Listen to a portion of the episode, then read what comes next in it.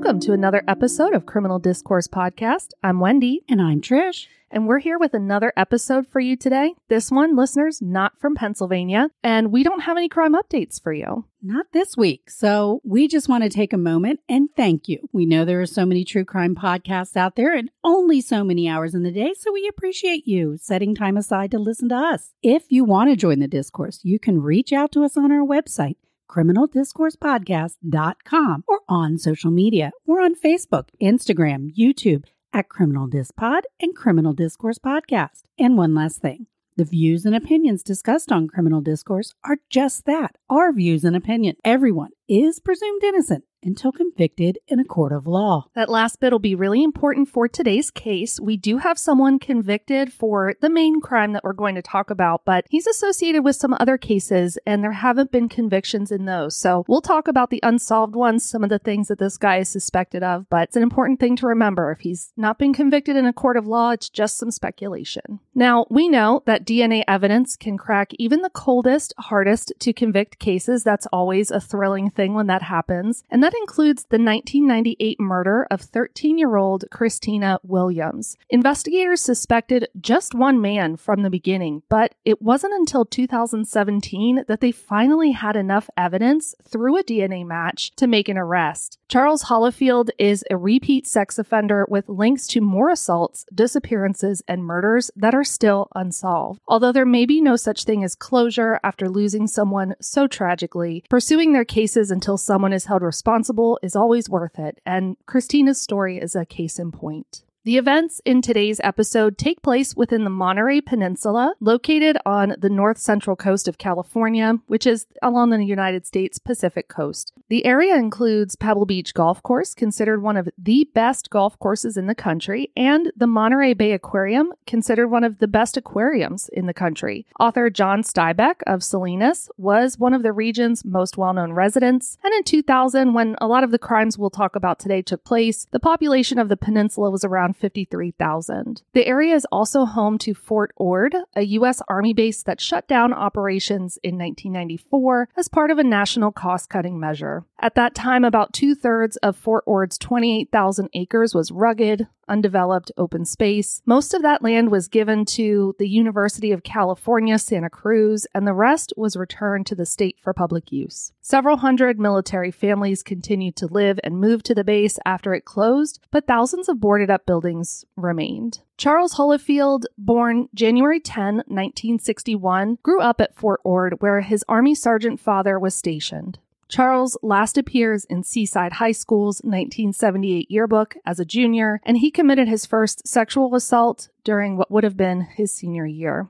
Did he graduate from high school? I never found anything that said whether he finished or didn't, and I couldn't find him in the 1979 yearbook, so I'm not sure. I didn't see anything that said he dropped out either, so I can't I can't say for certain. On May 29, 1979, 18 year old Charles jumped a 17 year old classmate of his, who we'll call DB, from behind while she was walking on a bike path in Fort Ord between Marina and Seaside. DB was a young looking girl with straight brown hair, and she was on the smaller side, just over 5 feet tall with a slim build. This is going to be the profile of the victims you hear over and over again. Charles threw DB to the ground. He choked her and then he held her down with a knee in her back. He brandished a knife at her, but when she asked him to toss it away because it scared her, he did. Charles pulled down DB's pants and underwear and attempted to penetrate her, but he wasn't successful, so he demanded oral sex instead. DB refused. And instead of becoming more violent, Charles stopped the assault. He asked DB to help him find his knife and walk with him for a while, and she complied. DB shared that she had gone to Fitch Middle School and was attending Seaside High School. Charles said he recognized her from school and confirmed that they knew some of the same teachers. They also talked about music, discovering that they were both fans of the Beatles. Eventually, Charles let DB go home, and she would later page through her yearbook to identify him and report the assault to police. Charles had already enlisted in the Army and started his basic training at Fort Knox, Kentucky by the time she reported him. He was sent back to California and Fort Ord's troop quarters to face charges of assault with the intent to commit rape. Which makes me think he either got his GED or did graduate to get into the military. Correct. And I'm not totally sure at that time if you were allowed to enter early or if you had to graduate. I'm making the assumption here that he probably did graduate and then then went in. Less than six months after his first assault, on November 10, 1979, Charles Holifield ambushed a 14 year old girl who was taking a shortcut through Fort Ord while walking home. Now, this is while he's awaiting trial for that first assault. Is he still in the military or have they? Yes. He's still in. Yeah, and he's living at the troop quarters there in Fort Ord. Like DB, the girl was short and thin with straight brown hair. Charles raped her behind Marshall Park Elementary School and then talked to her mostly about school until he heard sirens and fled the scene. The girl spotted Charles at the Fort Ord Library two weeks later and alerted her father, who was an Army specialist, and he reported Charles and the incident to military police. Army investigators searched Charles' belongings. They found incriminating evidence of the attack, but they decided not to press charges because he was already being prosecuted for DB's assault. That disappoints me. In January 1980, Charles was found guilty and sentenced to 19 months in prison. He claimed that he was framed and innocent of both crimes. By this time, he would have been discharged from the military or he was in a military prison. He went to a California prison. He was discharged at this point, yes. Charles Holifield was paroled in 1982, but remember, he only had one conviction to his name, even though it was two assaults, and he was required to begin reporting his address to authorities as a registered sex offender. Not long after Charles' release, on January 24, 1983, 20 year old student Jennifer Morris of Pacific Grove disappeared during a late afternoon shopping trip. In 2011, her skeletal remains were discovered in a wooded area near the Del Monte Shopping Center, where she was last seen. Investigators working on Jennifer's case announced in 2015 that they have reason to suspect Charles could be her killer. However, it's not enough to press charges, and her case is still unsolved. Unfortunately, I don't have a lot of details why they think it's Charles, but this is another one he's connected to. And if it's true, that would have been his third crime at this point. And first murder. First murder. About three months later, on April 11, 1983, a small 14 year old girl with brown hair who we'll call DJ, was walking home near sunset in Pacific Grove. Charles Holifield, now 22 years old, grabbed DJ from behind, choked her, and dragged her away from the road to some bushes where he raped her. Afterward, Charles forced DJ into his car, where he tied her hands and feet together with her own shoelaces. He used another shoelace to tie her to his car door by her neck. She would later say, I felt like he was going to kill me if I didn't comply. Charles drove DJ to a wooded area near Seaside High School and raped her a second time. He didn't leave right away, so DJ started talking to Charles about God and forgiveness. She asked him to pray the sinner's prayer with her, and he did. Charles also agreed to take her to the local Salvation Army, where her youth pastor worked, when she asked him to. There, he talked to a social worker and confessed to raping DJ. This is the only time Charles ever pled guilty to a crime, and in June 1983, he was sentenced to 17 years in prison for rape and kidnapping. So this is his second conviction for assault. I mean, the first was the first victim rape? Att- well, attempted rape. in my opinion, it's a rape. Yes, it's but a rape. in the state of California, it's attempted rape. So this is his first conviction for rape. Yes. Charles was paroled in 1992 after serving only about half of his sentence. This is another moment where I became disappointed. He moved in with his parents in Marina upon his release, and then he rented an apartment in Monterey. In 1996, 35 year old Charles began dating two women, Linda Silver and Lisa Johnson. His relationship with Linda was more casual, while he and Lisa sometimes lived together. In both cases, they got together and broke up a lot. Both women also reported that Charles was physically and sexually abusive. He had already been convicted of two serious felonies, and a third conviction would send him to prison for a minimum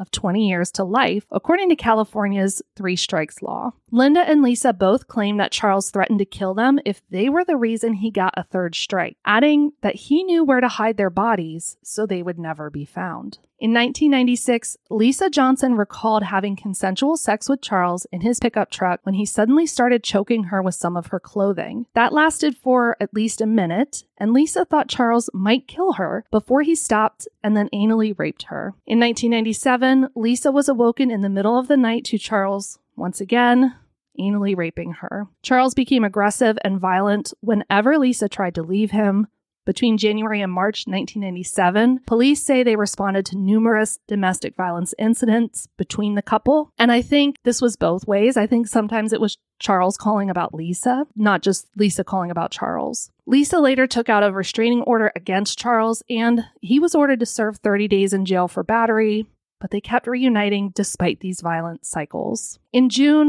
1997, a local newspaper published several Megan's Law flyers on its front page. One of those identified Charles Holifield as a repeat sex offender and revealed his address in Monterey. As a result of this, Charles lost his job and was evicted from his apartment. He became essentially homeless, sometimes staying with Lisa at her mother's apartment in Pacific Grove or her sister's mobile home in Prunedale when he wasn't living out of his own truck and motorhome. I've seen motorhome, RV, basically little trailer hitched onto his truck. In August 1997, so about two months later, Charles was hired by a cabinet maker in Sand City. This is because his brother made a personal referral for him. Within a year of working there, the owner allowed Charles to live out of his vehicle in the warehouse parking lot. Charles also spent time at his brother's home in neighboring Seaside. That house was just a few blocks away from where 13 year old Ekaterina Sherbakova disappeared while walking home on April 5th, 1998, around 8 p.m. Katie, as her family called her, was considered a runaway until 2010 when cold case investigators announced their strong suspicion that Charles Holifield was involved in her disappearance. This was based on newly developed evidence that, again, they have not revealed.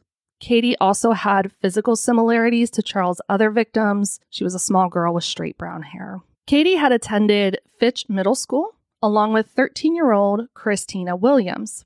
Now, Christina's family had just moved to Seaside in November of 1997. Her father, Michael Williams, was a meteorologist for the U.S. Navy, so their family moved a lot to follow his assignments. Michael met his wife Alice in 1979 while he was stationed in the Philippines. They had a daughter Jennifer in 1980. They moved to Hawaii together where Michael was restationed. Then they had a son, Michael Jr., in 1982. They moved to Japan next, and that's where Christina was born on May 1st, 1985. California was Christina's first big move, but she seemed to adjust well despite being sad about leaving her friends in Japan behind. She joined her new school's chorus. She kept up good grades through the seventh grade. Her family describes her as, quote, close to perfect. Innocent, courteous, conscientious, hardworking, and reliable. She spent a lot of time online, I did too when I was this age back in 98. But she would ask for permission before doing things like joining a Beanie Baby collector's chat room. She asked permission from mom and dad first, and I think that's sweet. Christina listened to pop music like Janet Jackson, Ace of Base, the Spice Girls, but Mariah Carey was her favorite.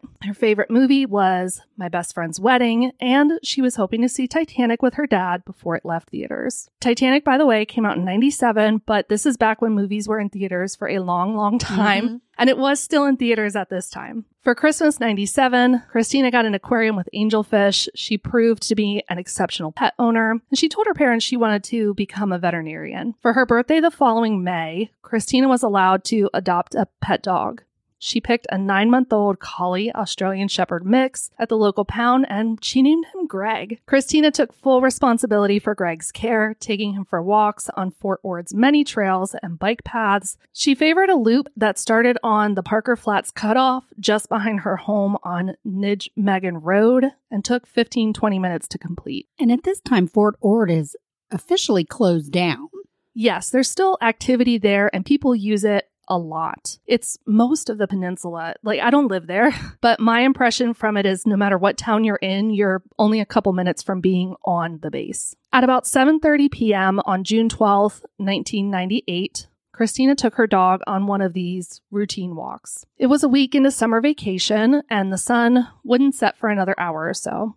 Christina's mother was taking a nap after dinner her brother's playing video games on the computer, her father was at a work event, and her sister was spending time with her boyfriend. It was Michael Jr., Christina's 16 year old brother, who realized around 8 p.m. that Christina still hadn't returned. Usually took about 15 or 20 minutes. Now it's been about 30. He woke up their mother, Alice, who searched the house from top to bottom, while Michael Jr. set off looking for Christina on his bike. Neither of them found her, but they did locate her dog walking nearby with his leash trailing behind him. A few minutes later, Christina's father Michael arrived home from work, and by about 8:45 p.m., Michael reported Christina's disappearance to police. Alice and Michael Williams say that responding officers told them to wait 24 hours and try not to worry in the meantime. She's 13 years old. There to wait 24 hours? And her dog's found walking alone? Maybe she just ran away. This is exactly what the family said to her. All of her stuff is here. She would never leave her dog. She doesn't have that many friends here yet. There's no, this is of course, she didn't run away. But the police assured their family that the area is safe. Christina would most likely return home soon, and they're unhappy with that response. So Michael called his base commander, and he was able to mobilize volunteers and get the FBI involved since Christina went missing on property that was recently owned by the federal government. Michael also called three nonprofit organizations that specialize in searching for missing children. Alice said, quote, that's when police started moving seriously and the media came. Now, on the other hand, the local police chief said that he entered Christina as a missing person abduction case right away, not a runaway, and he requested a search dog. A few official searches were conducted in the immediate area until about midnight. Michael Williams searched the trails near his home with Christina's dog. That night, there was a sighting of a girl matching Christina's description small girl, straight brown hair, at a 7 Eleven in Marina. The store clerk saw her along with two other girls and a boy around 10:30 p.m. And this caused some of the officers to think Christina had run off voluntarily despite her family's insistence that it was out of character. So, I'm with the Williams here. I'm with you Trish this girl is abducted. We need to act super fast to find her. But I can kind of see, especially at the time, why they, this is the frustrating thing we run into every time there's a missing person. The Monterey County community quickly rallied behind the Williams family. Christina's siblings put their summer plans on hold. Her parents took leave from work. They all dedicated themselves to finding her. Hundreds of volunteers joined officials in searching the area, and one tracking dog traced Christina's scent to a wooded area behind her home, then a couple hundred yards down the road, but it lost her scent after that. The FBI and local fundraising efforts brought the reward for information to $100,000. Even some local celebrities chipped into the reward fund and filmed public service announcements on the family's behalf. That included professional athletes, Clint Eastwood, who was a mayor of one of the towns in the area back then, and Christina's favorite singer, Mariah Carey. Local baseball teams made announcements before the start of their home games, pleading for information leading to Christina's whereabouts. Alice and Michael Williams made themselves available to as many media interviews as possible, appearing on America's Most Wanted, CBS This Morning, Larry King Live, and Oprah, in addition to their local news outlets. They said this was really hard on them, but at the same time, they feared that without the continued publicity, Christina's case would be forgotten over time. Multiple eyewitnesses came forward within that first week, and one of the earliest ones provided a promising lead. Fort Ord resident Stacy Murray was jogging two to three hours before Christina went missing in the same area when two men in a primer gray car pulled up next to her. They were pretty sketchy. They asked her age and then commented that she was too old after she told them she was 29. They drove off, but Stacy got a good enough look at them and their vehicle for investigators to create sketches that they quickly shared with the public. At any time, did the police look like you mentioned that Charles had already been outed in a local newspaper? He's on the Megan's Law registry. Did they start there to look at registered sex offenders living in the area? They absolutely did, and we'll we'll see their efforts coming up here in a second. Several more residents also came forward to report similar sightings of these two men, both in their 20s, possibly Hispanic or Asian, specifically Filipino, like Christina's mother. One of them thin, the other one heavy set. They said they were driving this late 70s or early 80s model Mercury Monarch or Ford Granada. Now investigators had their work cut out for them.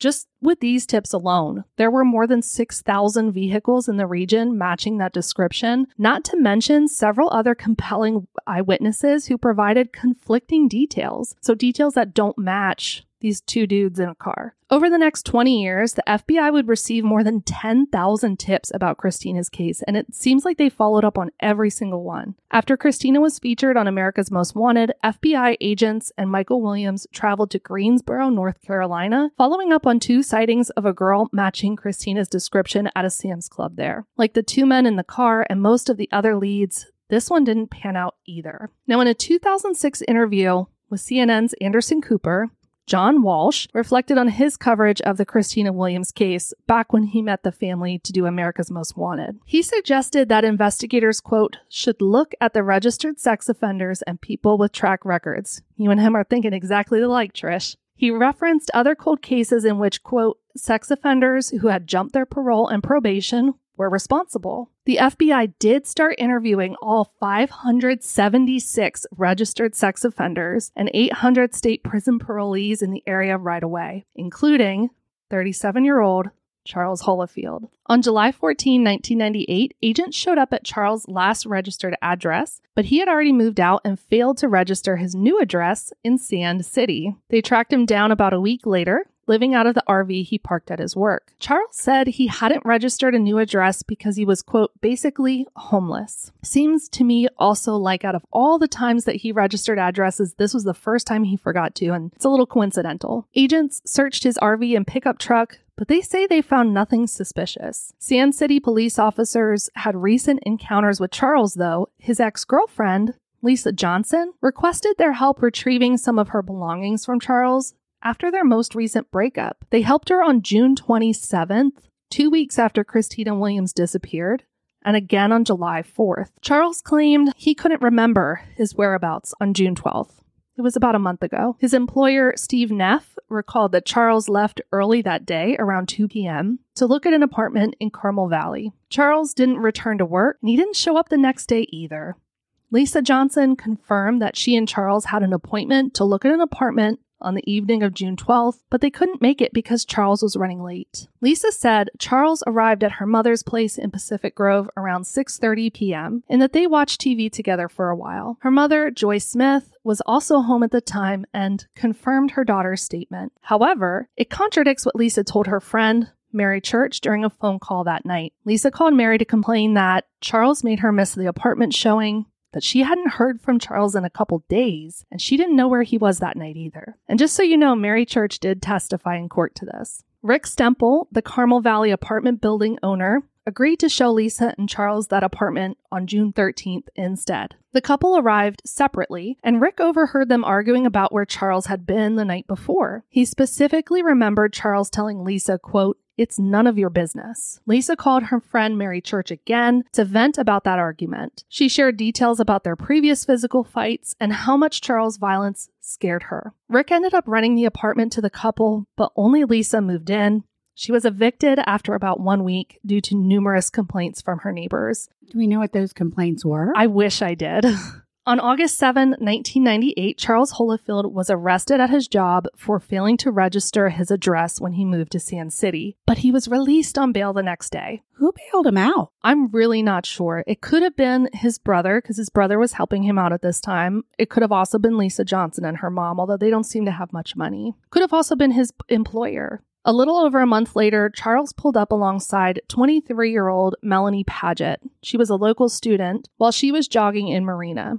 Melanie was also on the small side with straight brown hair. Charles ordered her into his truck at gunpoint, but Melanie was able to escape by running into a nearby apartment complex. She identified Charles and his truck, leading to his arrest on attempted kidnapping charges. Charles pled not guilty, knowing that a conviction would result in his third strike. Once he was arrested, Charles gave his truck to his girlfriend Lisa Johnson, and she quickly sold it. The FBI was never able to locate or search the vehicle again. Now, Christmas 1998 marked six months since Christina Williams went missing, and it was her family's first Christmas without her. Their prayers for finding Christina were answered a few weeks later, but not in the way that they had hoped. On the afternoon of January 12, 1999, Erica Murphy, a botanist and employee of the University of California at Santa Cruz, was conducting an invasive species survey on an undeveloped nature reserve the university owned between Reservation Road and Imjin Road in Fort Ord. Near a grove of trees approximately 500 yards off a dirt road,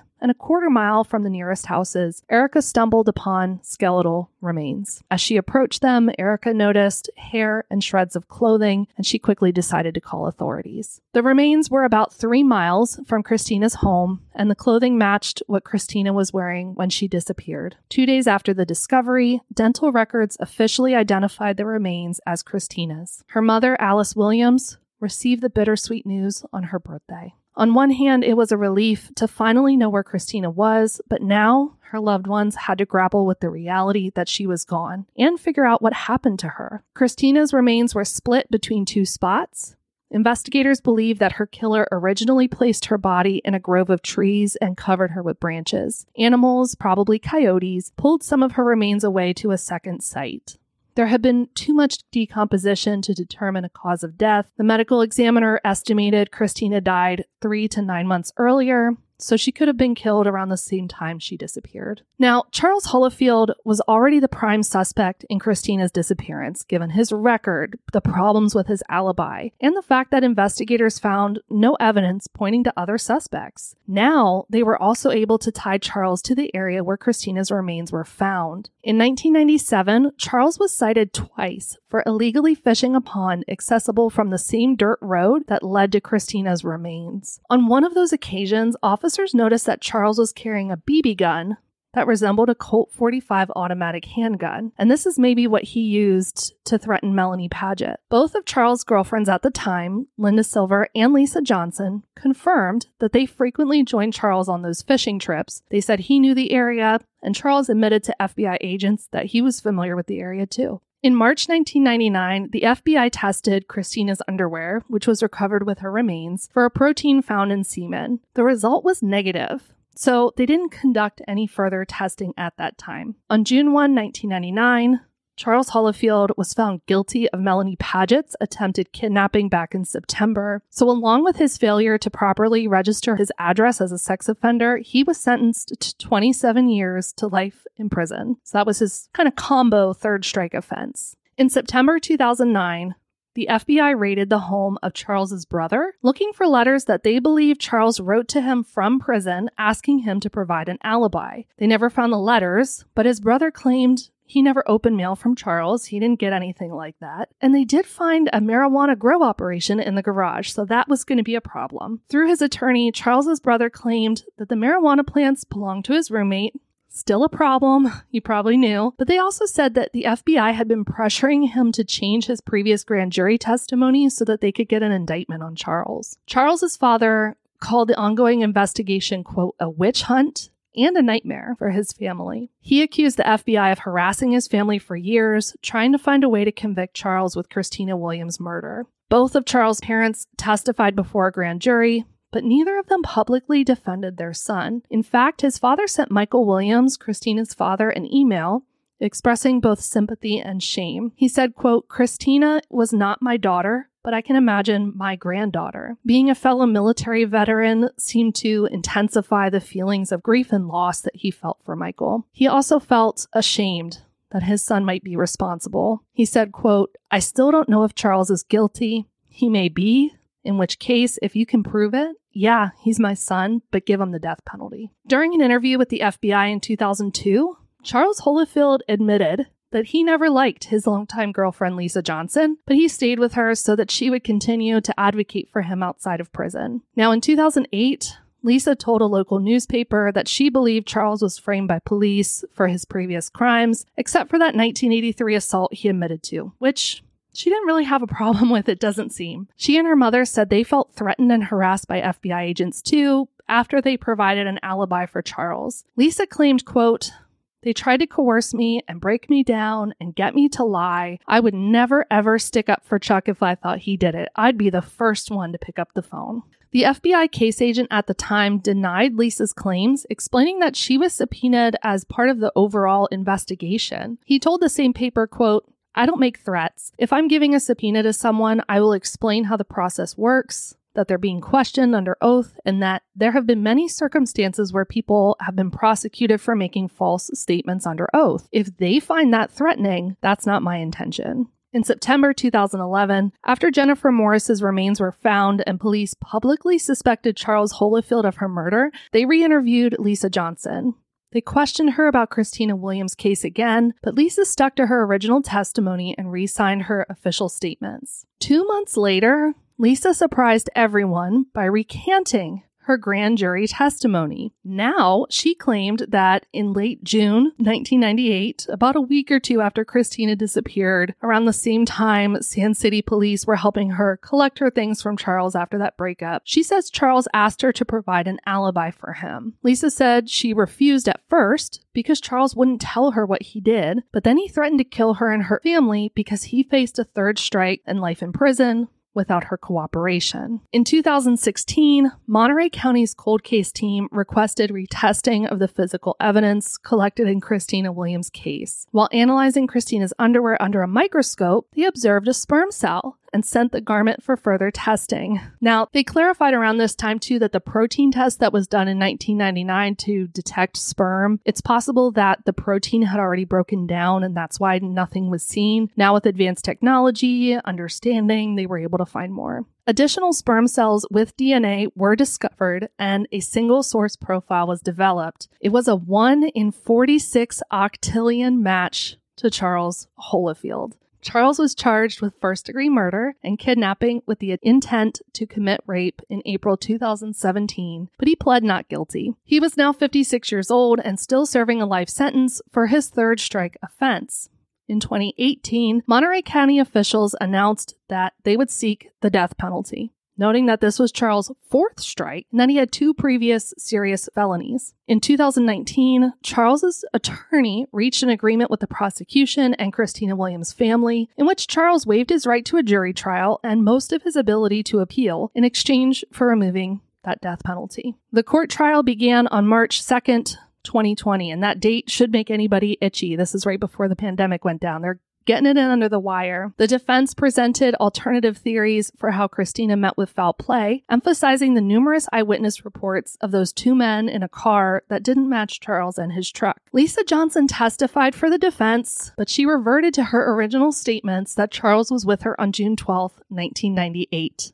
She claimed that the FBI threatened her with prison time if she continued to provide an alibi for Charles and that in that he never asked her to lie for him. Lisa's mother, who had always claimed that Charles was with Lisa at her home the night Christina disappeared, she passed away in 2018 and wasn't available to testify. Lisa also insisted now that Charles never abused her. She's doubling down. Upon cross examination, though, the prosecutor played a 911 call from November 97, in which Lisa said Charles had hit and pushed her. In the call, Lisa said, quote, he's tearing up everything in the house and I'm afraid of him. Charles could be heard yelling at her in the background. And of course, several witnesses for the prosecution contradicted Lisa's testimony, and the court heard from Charles' surviving victims as well. Now, in response to the spread of COVID 19, the Monterey County Courthouse closed and suspended most of public services beginning March 17th. Charles Holifield's murder trial was the only thing they allowed to continue. On March 20th, the judge rendered a guilty verdict on both counts. Charles was handed two life sentences, one without the possibility of parole,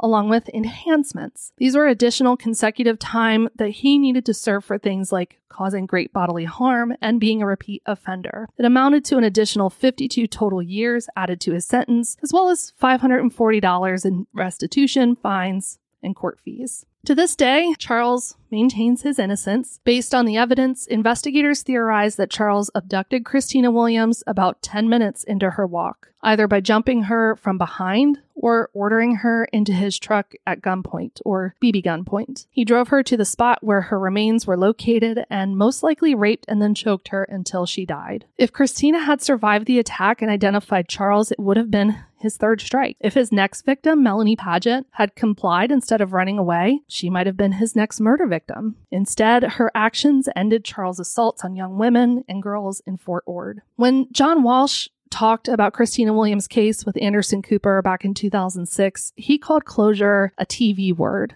not something that's a reality for the family of victims. It seems that Michael Williams, Christina's father, agrees. After that guilty verdict came down, Michael said, quote, It's not a final closure because we'll never get our daughter back.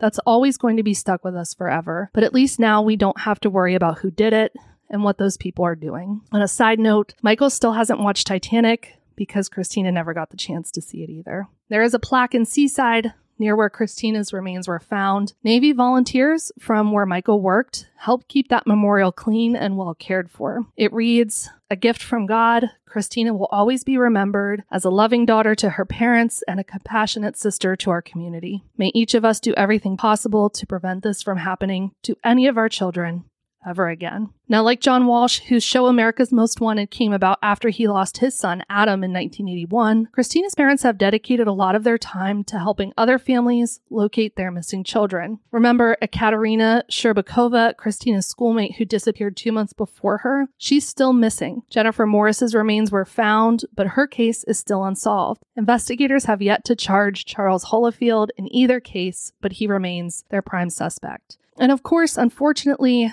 there are many more missing children and unsolved homicides in the area. If you have any information that could help resolve these cases, we encourage you to contact the Monterey County Sheriff's Office by submitting a tip online or calling 831 755 3772. Did Lisa Johnson, did she ever get any charges against her for perjury? She either lied to that grand jury when she recanted saying, no, no, he forced me to give him this alibi, or she lied when she trial. This was on the top of several pages of my notes. Why wasn't ex girlfriend charged? And I could not find anywhere that they ever did charge her. What I did see is his trial in March 2020 that she was brought in from a psychiatric home. She's wheelchair bound. I don't know if she has any other kind of crimes associated with her, if they took pity. I don't know what the situation was, but it doesn't appear that she was ever charged for perjury. It appears that she's complicit in his crimes by offering him these alibis. If she lied about that alibi from the beginning, they still wouldn't have had the physical evidence. I don't know that the alibi is what kept them from pursuing him harder or arresting him at all, but we've seen before where people have gone to prison, been convicted without physical evidence just because they didn't have that alibi. We've seen people who went to prison, got life sentences when they had an alibi. So this that was really hard to swallow for me. When was she lying? I believe he was not there. That I mean, why would she tell her friend? Right then and there. that to me tells me, you know, and Mary Church testified, you know, this is what Lisa told me that night that he wasn't there. I was on the phone with her when this was happening. and you have the apartment owner who's, you know, had to show him the apartment the next day, hear him arguing and her asking him, Where were you? Right. So clearly he was not with her and her mother who backed her. The mother drives me nuts too. There's a lot to unpack there that I don't think we'll ever know the answers to. And then this is another one of those guys where he's not going to admit to anything. What is it? 46, one in 46 octillion match. And he still says, I didn't do it. You're making it up. I was framed. This is a witch hunt. That's nuts. So I don't know eh, these other cases and the, Christina's case too. You see in a lot of articles before the DNA evidence, even though they felt this is definitely Charles who did this, so many investigators saying, and John Walsh too, saying, I just, I don't think this case will ever be solved. And it just took that one miraculous piece of evidence to do it. So don't give up hope, I guess. Retest, retest, retest the evidence. Yes. So if you want to learn more about today's case, head over to our website, criminaldiscoursepodcast.com. There you'll find detailed show notes and all the resources Wendy used to bring you this case. You know, there's always a lot of them, but I will recommend Paula Zahn on the case with Paula Zahn. It's an episode from 2021. You get to see Alice and Michael Williams, Christina's parents. You get to see videos of the area and what the terrain and the base look like, and some of those PSAs done around the time Christina disappeared, including Mariah Carey's. Hmm. So that was kind of interesting just to see how the community really rallied behind her. We invite you to join the discourse and let us know your thoughts on today's or any other case through our website contact page or messaging us on social media. Reach out anytime. Tell us about yourself or suggest a new case to cover. And if you've enjoyed this episode, then don't forget to subscribe on whatever platform you're listening to us on. Leave us a five star review and tell a friend so they can join the discourse too. And as always,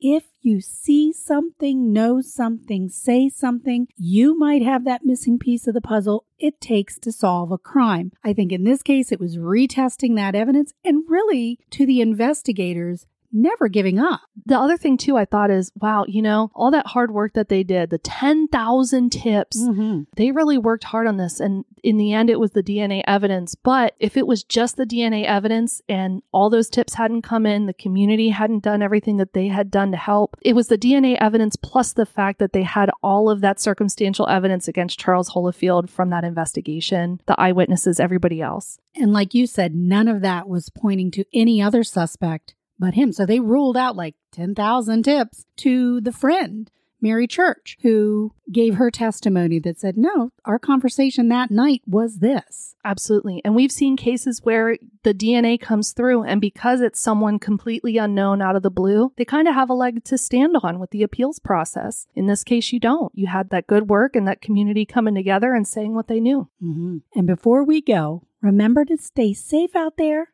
be kind to one another, and let's watch out for one another. Until next time, guys. Bye. Bye.